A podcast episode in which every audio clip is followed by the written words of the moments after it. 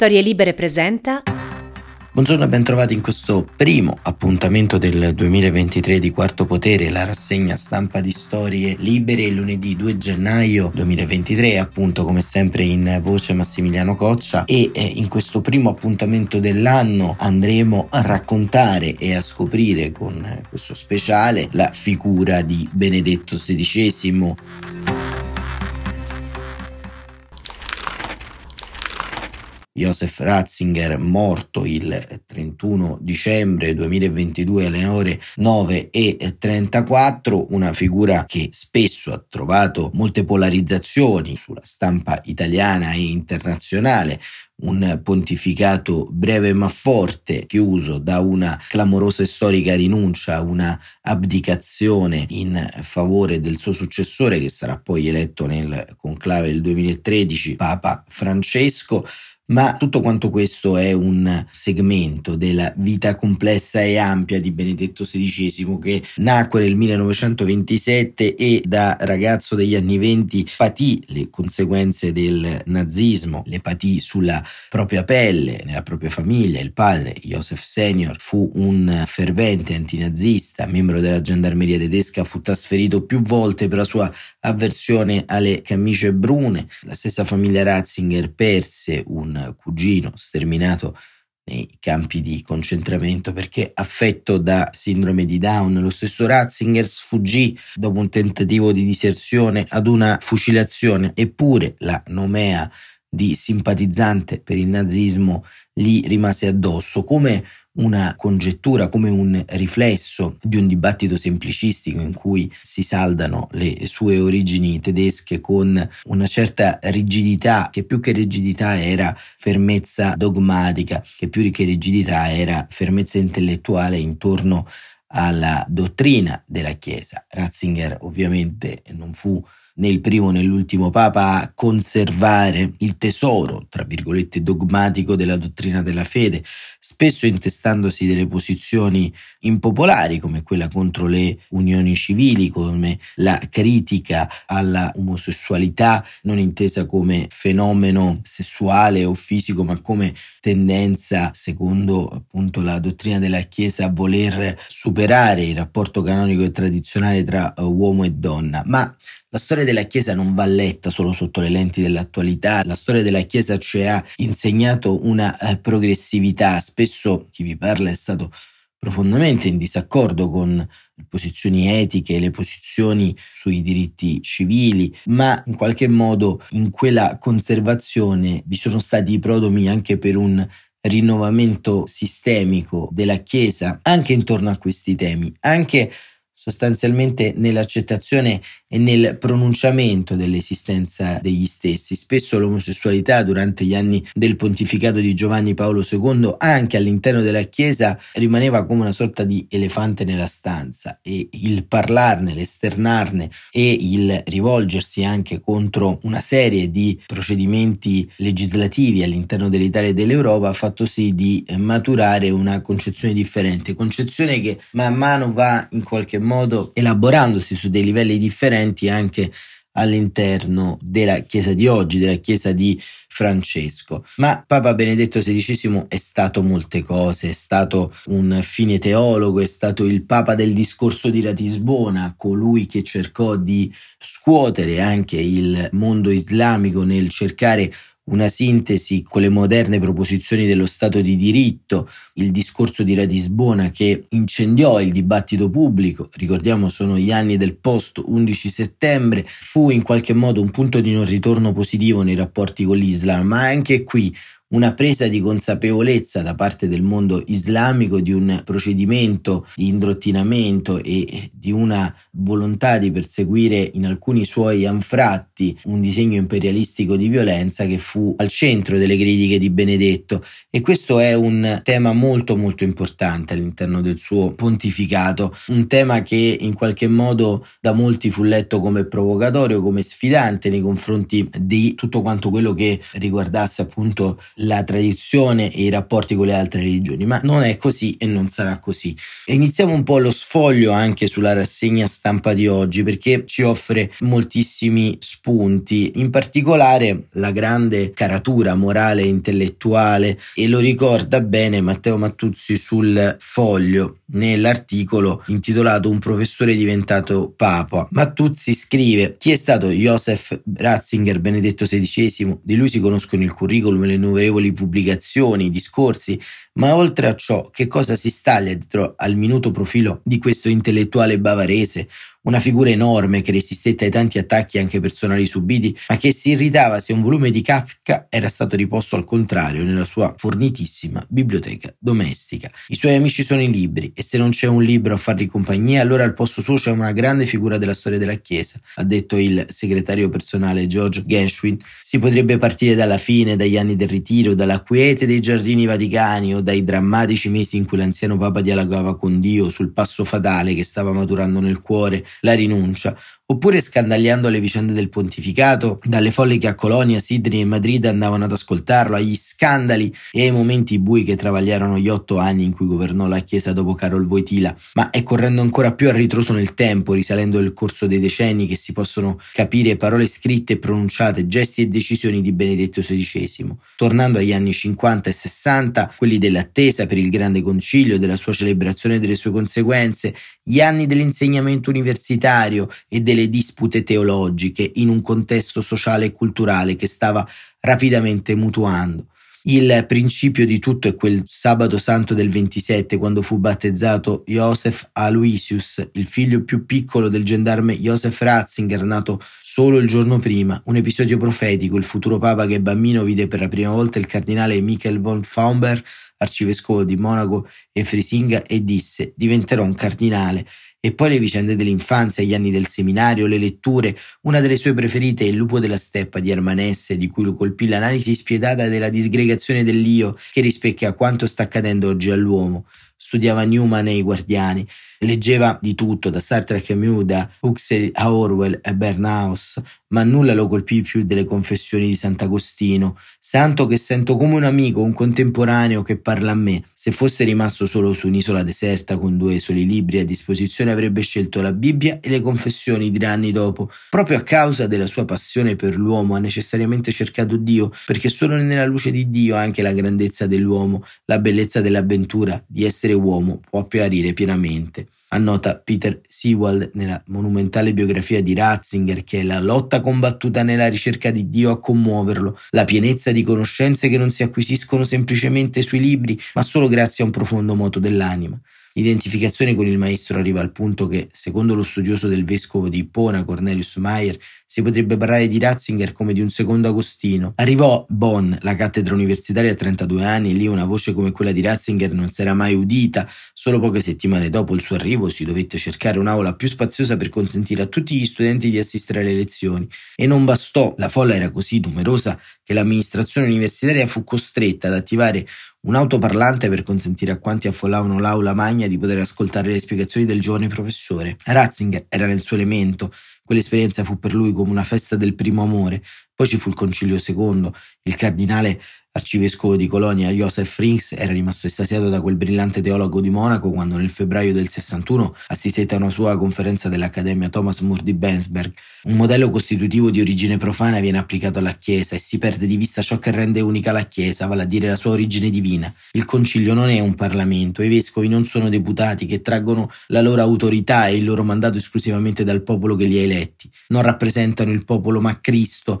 da cui ricevono la loro missione e consacrazione. Frings subito lo prese con sé come ghostwriter gli chiese di scrivere un discorso che da lì a poco avrebbe dovuto pronunciare a Genova sulla teologia del concilio. Ratzinger accettò, compose un testo che lasciò senza parole, scrive Mattuzzi la platea. Giovanni XXIII convocò Frings per ringraziarlo. Lei ha detto tutto ciò che ho sempre pensato e voluto dire, ma che da solo non sono mai riuscito ad esprimere. In quel documento il 34enne professore chiariva che il compito della grande assemblea che si sarebbe aperta da lì a poco era di formulare la fede cristiana come un'alternativa reale, praticabile civile degna di essere vissuta, nel dialogo, con una modernità profana. Frings volle Ratzinger a Roma, doveva seguirlo per apertura del concilio. Il teologo era entusiasta di quell'evento, convinto che il cristianesimo dovesse essere molto più a contatto con la realtà, più dinamico e più originale. Arrivato a Roma dovette sistemarsi in un ostello di via Zanardelli, che al collegio tedesco per lui non c'era posto. Dopotutto era un giovane consigliere, nulla di più. Perito lo sarebbe diventato dopo, che si portò in valigia un dizionario d'italiano. Non vedeva l'ora di incontrare i teologi che più ammirava,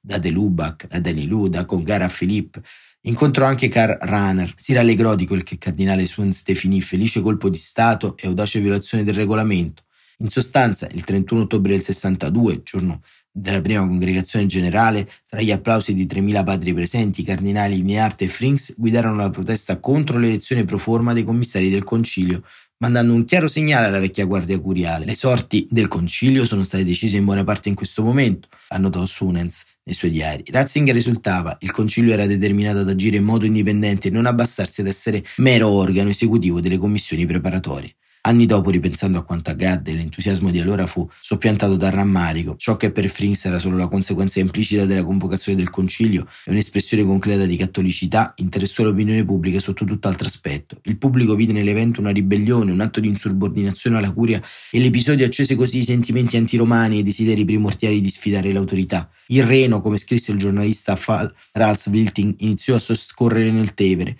Notò Ratzinger, racconta Mattuzzi, che ribellandosi alla continuazione unilaterale di una spiritualità antimodernistica, i padri avevano deciso di intraprendere un nuovo cammino, di portare avanti un pensiero e un linguaggio positivo. Continua poi il ritratto di Mattuzzi, è molto strutturato, è molto interessante, continua fino ad arrivare un po' ai giorni nostri, ai giorni della rinuncia che vi abbiamo descritto prima. Però queste parole, questo articolo che racconta appunto la parte forse più importante di Benedetto XVI, di Joseph Ratzinger prima, ovvero la parte della formazione degli studi accademici, è in qualche modo il cuore del ragionamento e della complessità. Ma Tuzzi ci ha spiegato come l'evoluzione moderna del pensiero cattolico non significa per forza di cose un'evoluzione laicista e proprio questa battaglia, questa ricerca del sé dentro l'uomo in qualche modo animato la vita di Benedetto XVI, il suo schierarsi alle volte in modo forbito, elegante ma al tempo stesso duro contro le inclinazioni del tempo, in realtà sono un messaggio di grande amore nei confronti dell'uomo, ma dell'uomo inteso nella sua complessità e nella sua interiorità. Spesso una cultura dei consumi ha via via sradicato tutto quanto quello che abbiamo in qualche modo appreso sulle fonti del nostro studio, sulle fonti della nostra analisi. E Benedetto XVI, con gli strumenti che il tempo gli ha dato, ha cercato di riportare al centro l'uomo e il suo rapporto con Dio, con la complessità e in qualche modo con una visione superiore che tutto anima per chi crede, ovviamente e che tutto riempie, ma soprattutto quel tratto di amore, di amore quasi romantico nei confronti di Dio è forse la summa che più incide all'interno della biografia di Benedetto XVI. Le ultime parole raccontate da chi era nella stanza di Benedetto sono state Signore ti amo. Ecco una parola, un'enunciazione molto forte che forse quasi stride con il carattere austero col quale noi siamo stati abituati a vedere e a sentire la storia di Benedetto. Il pastore tedesco titolò il manifesto l'indomani della sua elezione e, e quello stigma ha anche toccato molti di noi che in quegli anni si sono formati, lo stigma dell'austerità e lo stigma in qualche modo dell'azione determinante nel tenere un gregge all'interno, ma anche di una certa ferocia. Il pastore tedesco certamente non è nell'immaginario collettivo un pet friendly, un cane amichevole, ma in qualche modo anche qui il grande grado di dissipazione, di quanto non abbiamo compreso, soprattutto in quegli anni, ci è arrivato tutto insieme, tutto molto forte durante le sue dimissioni, in cui abbiamo compreso di un Papa che non ce la faceva appunto a reggere l'impatto di quelle riforme perché di quella curia era stata parte, soprattutto la lotta alla corruzione, la lotta agli scandali, la lotta alla pedofilia, al malcostume all'interno della Chiesa e quindi decise di cedere il passo.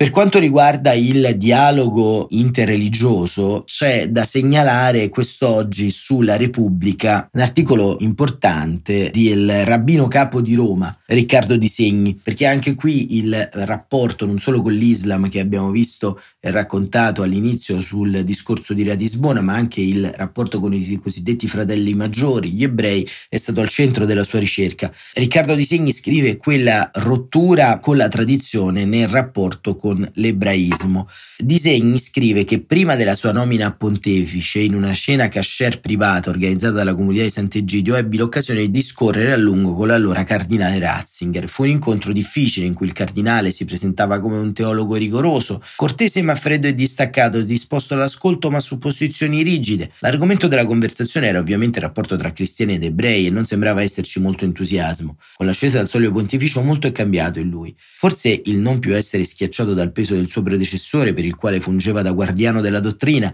gli dava la libertà di esprimersi più apertamente e anche più empaticamente. Nel rapporto con ebrei ed ebraismo, durante il suo pontificato e spesso proprio per le sue decisioni, è successo di tutto. Vi sono stati momenti di crisi quando venne tolta la scomunica ai vescovi lefreviani, uno dei quali apertamente negazionista e tutti in opposizione al concilio che in uno dei suoi momenti più importanti promulgò la dichiarazione Nostra etate, aprendo una nuova storia nei rapporti tra ebrei e cristiani. Poi ci fu il primo passo per la beatificazione di Pio XII, quando ancora gli archivi storici vaticani erano inaccessibili agli studiosi. Quindi la formula di preghiera per gli ebrei del venerdì santo nella messa in lingua latina scritta dal Papa stesso, nella quale si invocava che il cuore degli ebrei si aprisse al riconoscimento di Cristo e che almeno nella prima edizione fu intitolata Preghiera per la conversione degli ebrei, un refuso si disse dopo. Ognuno di questi episodi sollevò polemiche e proteste, scrive Disegni. Nel primo caso non era tollerabile per gli ebrei che fosse legittimata l'opposizione alle decisioni conciliari, nel secondo che si passasse una spugna su una storia controversa, nel terzo che si mettessero in discussione i presupposti del dialogo, che per gli ebrei dovrebbero servire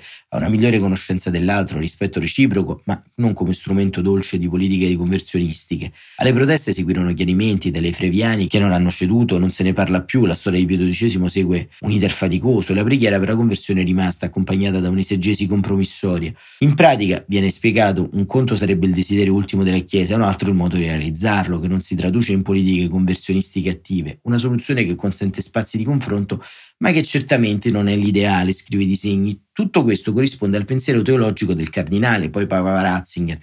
e ne rappresenta l'aspetto problematico. Ancora negli anni recenti, ormai Papa Emerito, continua ad elaborare il suo pensiero critico, ma i suoi scritti hanno avuto poca circolazione e il Papa ha dialogato con Rabbino Folger, che sollevava obiezioni dimostrando la disponibilità al confronto. D'altra parte è stato proprio il Papa teologo a esprimere grande rispetto per l'ebraismo, mettendo in discussione preconcetti e pregiudizi. Ha scritto molto e predicato sul valore di quello che per i cristiani è l'Antico Testamento, ha cercato sistematicamente di recuperare l'ebraicità di Cristo e di smussare e interpretare le numerose espressioni anti-ebraiche presenti nel Nuovo Testamento.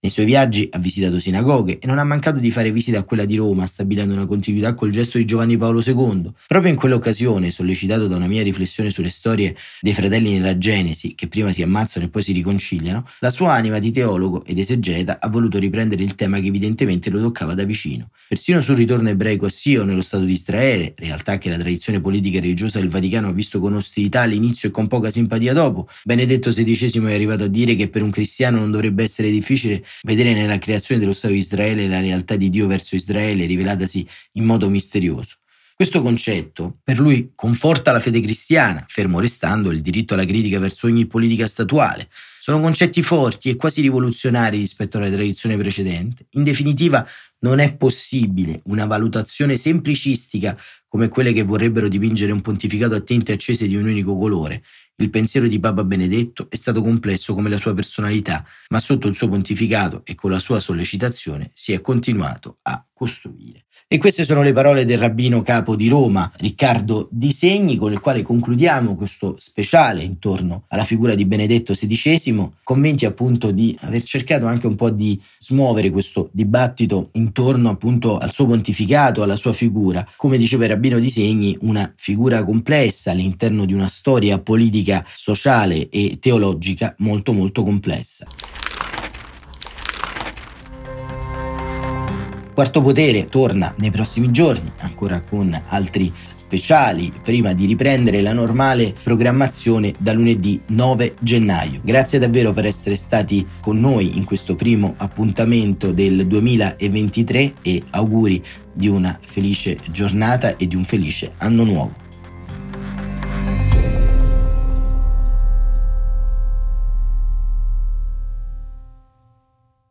Una produzione storielibere.fm di Gianandrea Cerone e Rossana De Michele. Coordinamento editoriale Guido Guenci.